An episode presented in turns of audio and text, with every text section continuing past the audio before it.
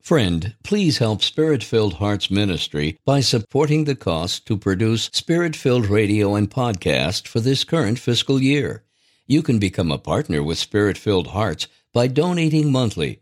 Your contributions make a difference in the lives of all those who listen to our radio shows and podcasts.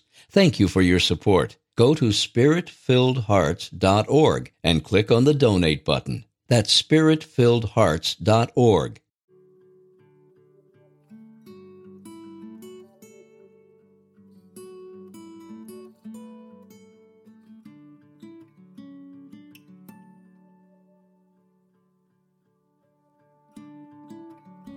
Welcome back to the 28th I Thirst follow up. Today we're talking about parish life. Let's give everything to Mary.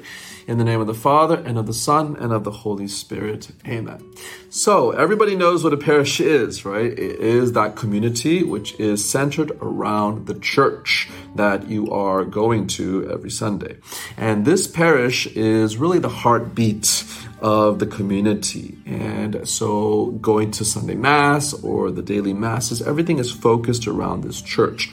And so the parish life, everything that happens that we do, be it, you know, fish fries or youth group or confirmation, everything that we're doing is really focused around the church and the Mass right, that happens at the heart of parish life. So here in a community, we have parish life is like that beating heart. And then within the parish life, right, we have everything focused around the church. And then, of course, the Holy Mass, the sacrifice of the Mass in that church.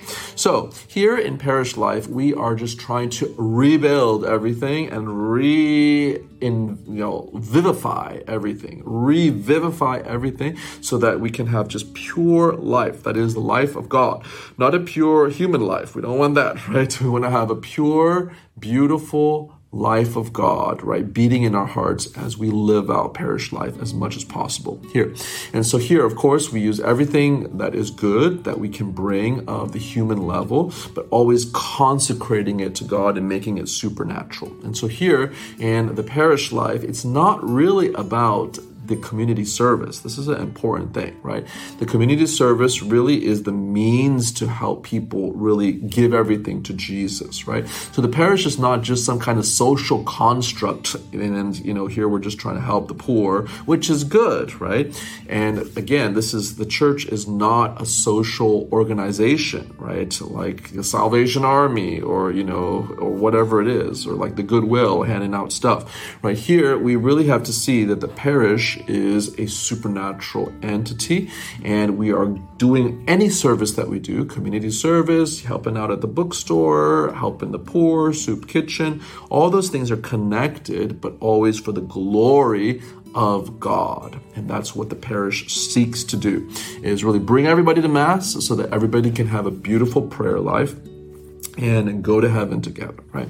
So, what is a beautiful parish like, right? Obviously, we look for, um, you know, a thriving parish, you know, and here we have to have really good priests at that parish. So here, if we don't have good priests at the parish and, you know, a good bishop at the, you know, ruling level, then the parish is going to suffer. And so here we need a beautiful priest. So it's always important to pray for priests. Parishioners should always be praying for priests, uh, good priests, and for their bishop, and really praying that their priests lead them to God and their bishop leads them to God, right? So we do this with all of our hearts and entrust them to the Blessed Virgin Mary.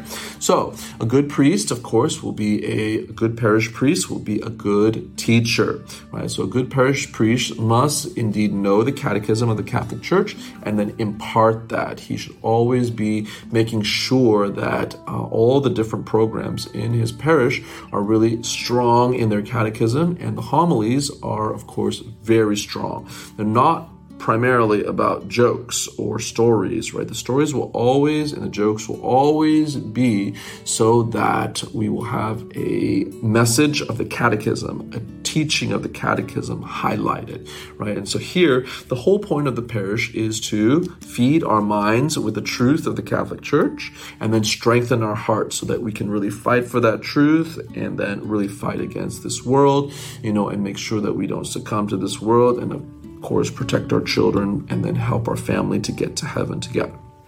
And so we need strong priests and then, of course, strong bishops to really uphold all the teachings of Holy Mother Church, right? All the teachings that have never changed and will never change, and everything will be the same until the end of the world because truth never can change, right? This is a very important thing, right? Truth is truth, right? It, it is eternal by definition, it can never change. So here, the parish uh, has this beautiful um, structure where you have the bishop at the top, right? Obviously, then the priest. So we got to have holy bishops and holy priests, right? And then here, the dissemination and the teaching of Catholic truth. And then we see that our hearts are strengthened then in virtue. So the parish really should strive for two things, right? Truth and virtue, right? And then here we're going for supernatural virtue, which will then be fortified by grace, right? So truth and then supernatural virtue, natural virtue, obviously, and then grace, which helps all of those things. And so everything that exists in the parish really should be for these things. And so here, if we have a youth group, right, they need to focus on the truth of the faith, and then they need to go to the sacraments and really get a practice of doing the sacraments. If you have a first communion program or confirmation program, again, teaching everything correct about the sacraments and then how to practice the sacraments and then how to really understand what's happening in those sacraments. If you have a choir, right, they should understand the purpose of sacred music and learn how to pray that music when they are singing. Learn how to sing music well, obviously, and sing in tune and sing in beat, right, with the right beat, but then, of course, with everything geared towards God and the glory of God, right? If you have a Marian group or a Rosary group, all these things, again, will exist so that everybody can get to heaven together. And then we see that everything else, the poverty program or whatever we're trying to do to help, you know, the poor or the sick or visiting these people, etc., right? These are the things that we uh, try to engage in so that our parish can really save as many souls as possible. So if we're uh, youth, we can go to the youth group and then we can make good Catholic friends and build that beautiful Catholic community that is so necessary. A Catholic community based on the truth and in virtue, supernatural and natural, and in grace. Then, of course, if we are family, obviously there's not as much time because we're spending time with our family, but then also to make sure that our family becomes a witness for the other families and the other single people in the church, right? To have a beautiful beautiful Catholic family that prays and that goes to Mass on Sundays or even on daily Mass. It's a beautiful witness to show. And so, really, parish life, if we are in, you know, a family or, you know, have a family ourselves, is to be a beautiful witness to the other people. And so here, if we have married life, um, again, we are to really make friends with other married couples, bring each other to heaven, really be a good example to all the other people in the parish. And so here, if we're single, if we are belonging to a family, or whatever it is, everything in the parish really shows that we are part of one mystical body of Christ and that we have to really get each other to heaven. And so here in the parish, we really have to work in order to, again, just not let the priest do everything. This is very important, right? Here, the priest indeed has specific things that only he can do. But again, really to be proactive and ask the priest and talk to the priest and really keep those communication lines open so that we can really talk about how to save souls and how to reach out to the neighboring community in order to bring people to Mass and the sacraments. So the parish is this beautiful structure wherein saints are formed. And we really have to see that it is an amazing thing. It's such an amazing thing to see people unified together, praying together, and really to know each other. And so this is why it's so important to have these little potlucks or you know times where you can have play games together and get to know each other so that we can really see the vast um, things, all the vast playing field, as it were, of how many souls need to be saved, not only in our parish, but then in the wider kind of vicinity of places around our parish.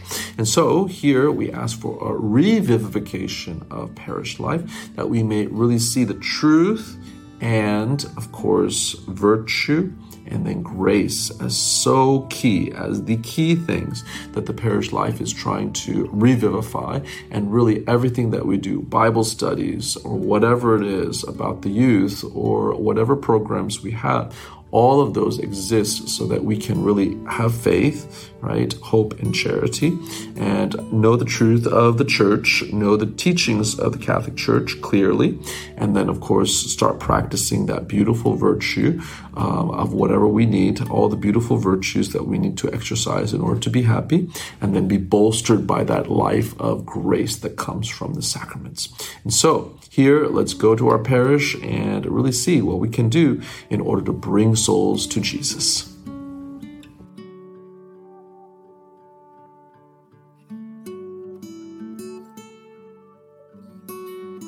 If you're enjoying these podcasts, please consider supporting Spirit Filled Hearts Ministry with a one time or monthly gift. Spirit Filled Hearts Ministry is a 501c3 nonprofit organization. We are only funded by generous donors who believe in our mission to evangelize.